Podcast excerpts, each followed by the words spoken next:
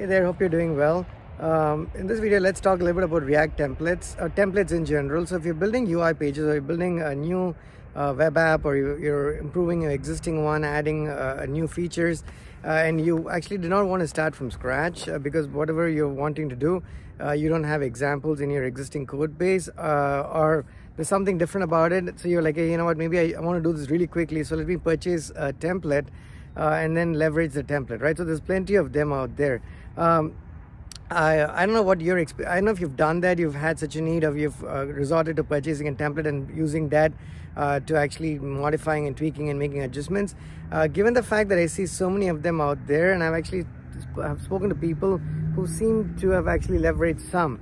Uh, I don't know how effectively, but they certainly have leveraged it, right? So I was like, okay, let me check one out because, you know, theory is only so good and we at Snowpal certainly don't rely on theory, not one bit. We like to try things out and make decisions uh, form our own opinions, if you will. Uh, so we did purchase a template, right? So we purchased a material UI template. Was React template because we, we use React. Uh, uh it was React template with TypeScript. Uh, they also have a Next.js version, uh, a vanilla React version and a Next.js version, whether they have it in JavaScript and TypeScript, right? So we were interested in the TypeScript vanilla React version and the TypeScript Next.js version for server-side rendering, etc. So we purchase a template and we're like, okay, what, what does it mean, right? So they have a, a skeleton version of the template, just like three to four pages. And then they have a, a full-blown version that doesn't have all of the wiring, obviously, right, on the back end and stuff like that. But they at least have, they have what they, they promise on paper. They give you all of, a lot of these web, uh, the UI components and, and a lot of the navigation as well. So you can sign in, go to a dashboard, go to some profile page uh, where they have lots of examples of these these actual random components sitting there, and you can sort of uh, you know rewrite that to to suit your needs. Right, that's at least the idea. Um, so we bought that, and we were like, the first question was, do we use the skeleton or the complete version? Uh, the next question is, uh, even let's say whether or not after we picked one or the other, do we actually drop and delete the components and pages we don't need uh, or comment them out uh, or do we keep them uh, i mean uh, do we delete those pages and components? If we did that we would lose them and if we needed them later we'll have to go back and then copy paste it across editors. That would be that's easier said than done because you copy one file you have all the inputs at the top you need to go find those files and copy them and go keep doing it. And you'll come to a point where you actually deleted stuff and you added all of them back. So deletion didn't make any sense in the first place. But if you commented the, commented them out then it, you're going to look at a lot of commented out code and it's going to look ugly. You, you, it's hard to tell whether it's code you commented out that's part of the template or it's code you wrote that you for whatever reason had uh, had them commented. Uh, long story short we uh, don't like commented out code uh, at all right? If something is commented in your code it's got to be a comment. That's basically it. Uh, that's why we have version control right for 100 years now. So uh, or we move to a different directory structure call it a reference and then only pull what you need to to this this core uh, new directory where you actually have your uh, your real uh, production or you know new features the actual stuff you're working on. Uh, so there's many ways to skin the cat as you can tell. I don't know if there's any real right or wrong answer. I just looked up quickly on the web and i haven't seen much in the way of folks speaking to this. So i figured uh, everyone does it probably their own way. I, I have to imagine right? I don't know how you do it. If you've done it, I would be super uh, happy to you know learn if it worked for you and if it did, uh, how you made it work, right? So we we started looking at it, and then let's say we we took the template. We were like, okay, how do we? We have a dashboard, and we wanted a dashboard page that that mimicked uh, the, the, template to to some extent, right? Uh, so how easy? That was just sort of a prototype, just to check things out. How easy or difficult was it going to be? Uh, I have to say uh, it wasn't very easy, right? And uh, we uh, there's a few problems. Let me, Before before I get there, uh, the quality of the code that you purchase is also very important, right? Just because you purchased a template and you paid some money doesn't mean it's it is written. It is it's it's great code. Uh, as it turned out, uh, it it wasn't. At least we paid a decent amount of money for that template, and we were less than impressed with the code quality, right? And obviously, you know, just like, you know, we didn't get to review that code, somebody wrote it, somebody's publishing it, and folks might be purchasing and consuming it. Doesn't mean that you agree with the quality of that code or if it that gels well or confirms with the quality of your overall code base otherwise in your company, right? Um, so, of course, we didn't expect that to be like picture perfect, so we would just take it and use it.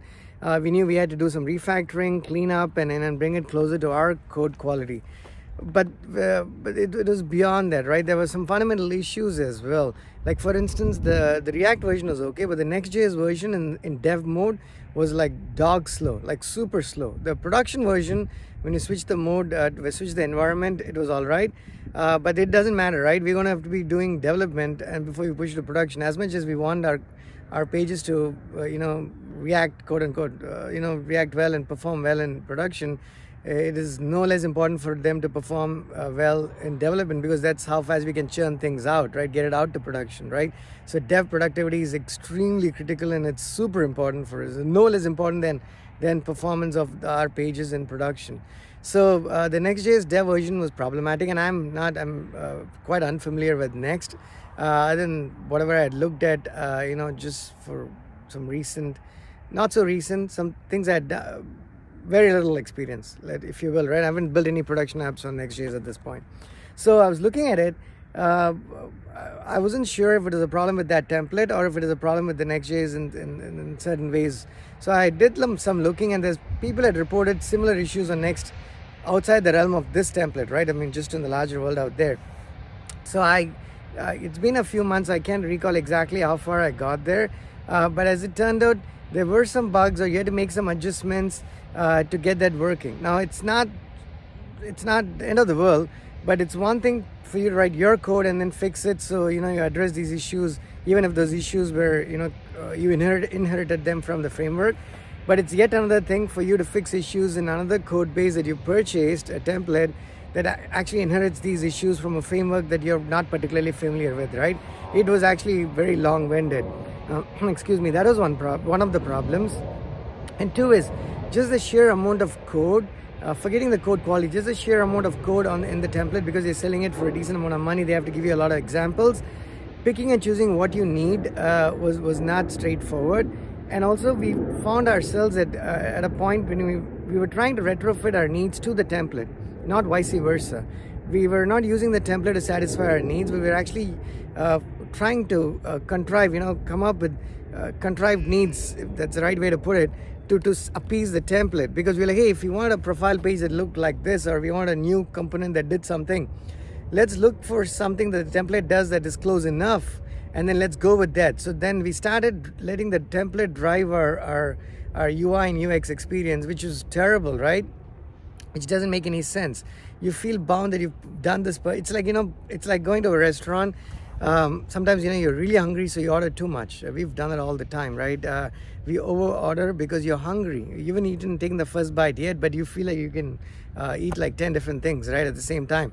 And then it comes to the table and it's it's horrendous right? We were in dc a while a long time ago went to this restaurant on m street georgetown. It was, it was, it was despicable really bad vegetarian food right? Uh, but we ordered quite a bit uh, and uh, we, we're not the kind of want to push ourselves to eat what we don't like but but we were really hungry right? And we were trying to convince ourselves that food is not as bad as actually it, it really was. It was probably worse than what we had thought uh, but we try to convince ourselves. Uh, because you, know, you spend the money and you're hungry and you're desperate uh, we don't want our templates our, our dev work to become that way right? No not by any stretch of the imagination. Um, so the template right now is is uh, not something we are using. And i actually had this conversation with somebody else uh, uh, in a different part of the world and i was uh, pleasantly surprised and happy actually hear that it was not just i or us uh, who had this opinion about templates in general. His point was he was like hey if you want to build something quick like a prototype and show it to somebody uh, just like a proof of concept whatever then you might want you could possibly use this or you have a team that's not a very strong dev team or whatnot. But if you're building complex stuff then maybe these templates are not not as good as, as they you might think. Now there's certainly ways to make them work for you and we can do it too the question is whether it seamlessly works or whether we have to force ourselves to get it to work. If it's the latter then what's the point right? Uh, anyways that's my feedback my opinion um, my our experience my experience as well reflecting what my, team and i ran into. Let me know if you think differently right? I'd be happy to hear. Uh, and then if you're in the dc metro in the nova area don't forget to get out. It's absolutely brilliant. It's to even tell it's december 30th and it's it's almost new year's eve. Uh, the weather is like uh, impeccable and, and lovely right? So you have a wonderful holiday. Uh, wish you a very happy new year 2023 and talk to you soon. Bye bye